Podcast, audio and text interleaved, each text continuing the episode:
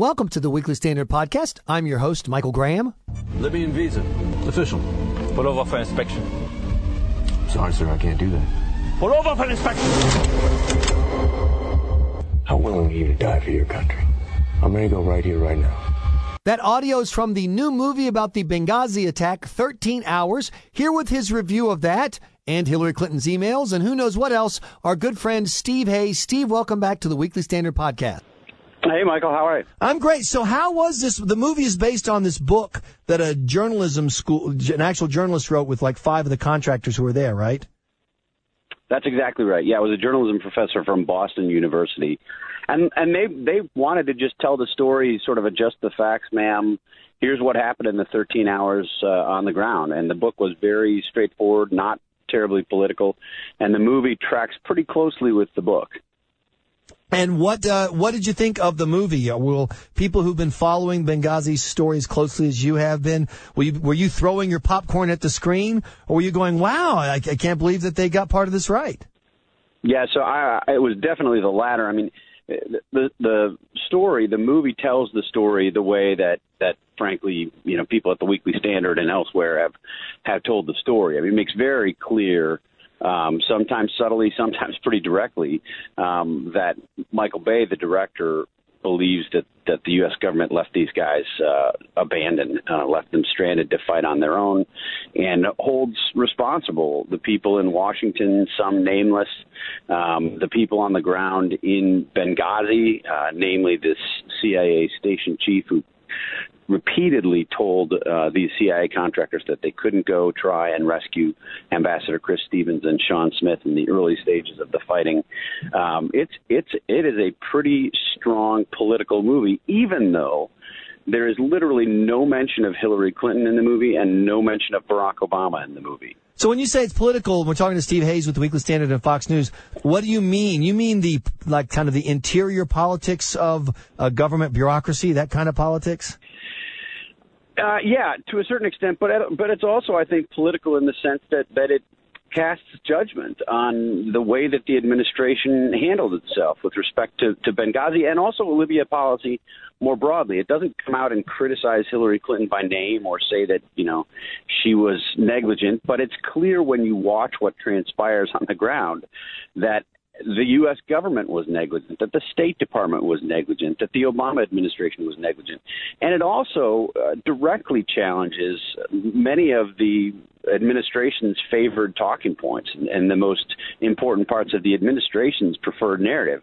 So there's a scene where you have uh, playing in the background a news report um, on uh, while the in the middle of the fighting, the, the CIA goes guys go back to their annex and they look up and there's a screen playing. Right. And it's a news report and it mentions in passing some a video that uh, described the protests in Cairo or that supposedly caused the protests in Cairo was on this news report, and, and they show that they have no understanding of any video that that wasn't part of it. It makes clear that there was no demonstration uh, before the uh, before the attacks took place. It also makes clear that the attacks were well planned in advance. Makes clear that the U.S. had trouble distinguishing friend from foe from the right. beginning in Libya, and in particular during the fighting. So it, it's it's very uh, it's very direct about its judgments. Okay, here's one of the things I like about the movie. Uh, it's got John Krasinski in it, who's great in The Office. He plays kind of the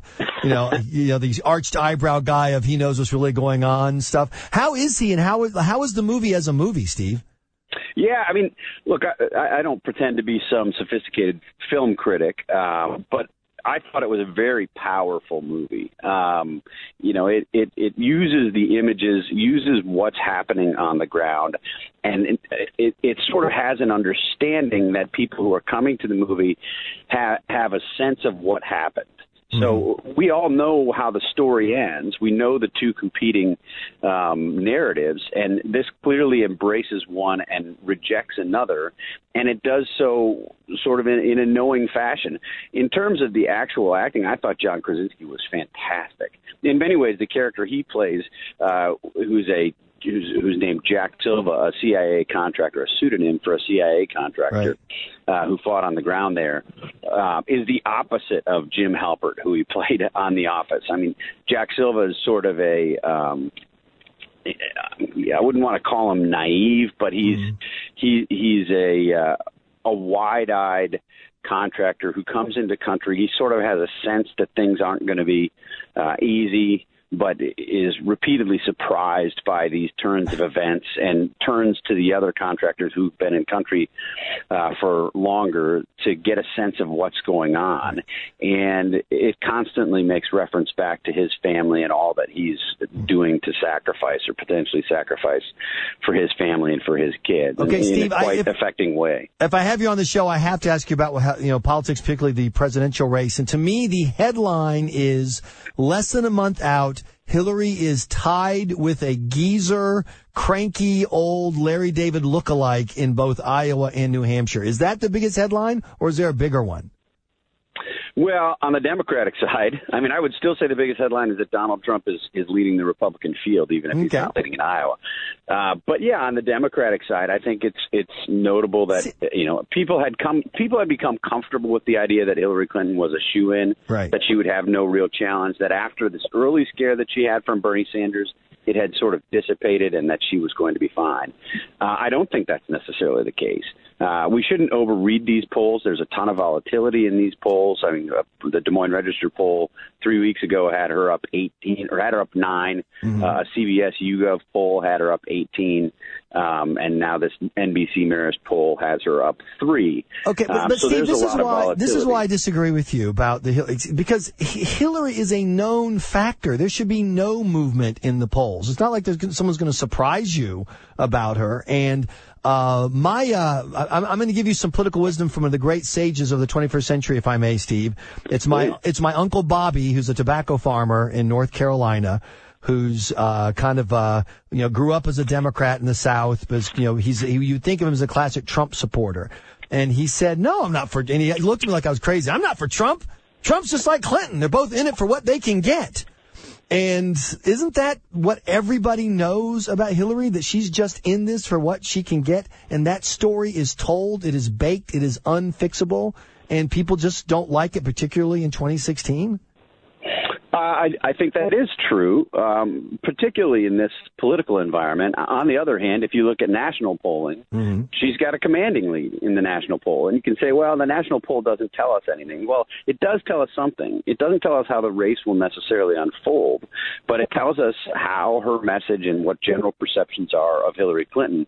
And I do think it's baked in. So her numbers on honest and trustworthy, you and I have talked about that before. Right. Uh, you know, she's at 35, 40 percent of people who think that that she's honest and trustworthy, and yet she's leading Bernie Sanders in national mm-hmm. polls by double digits virtually every time, and in some cases by. But he's Bernie you know, Sanders. This should be 80-20. There should be no race. The fact that I, there's a race says everything about Hillary. And I, I, I don't know if you've seen the new Wall Street Journal poll, but it shows that Bernie does better against all of the leading Republicans in a national head to head than Hillary does. All of them. It's not about Bernie. It's about Hillary. Nobody wants to vote for her, Steve. If the Republicans nominate anyone who's not unelectable, this race is theirs.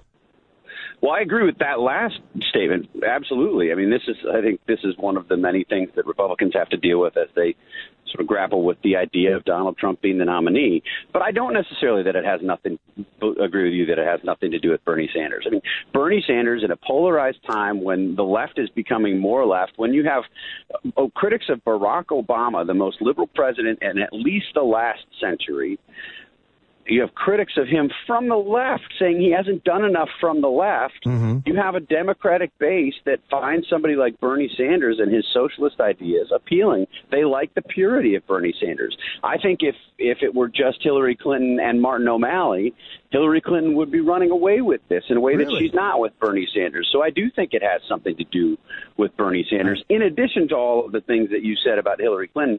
And just people people are basically tired of Hillary Clinton.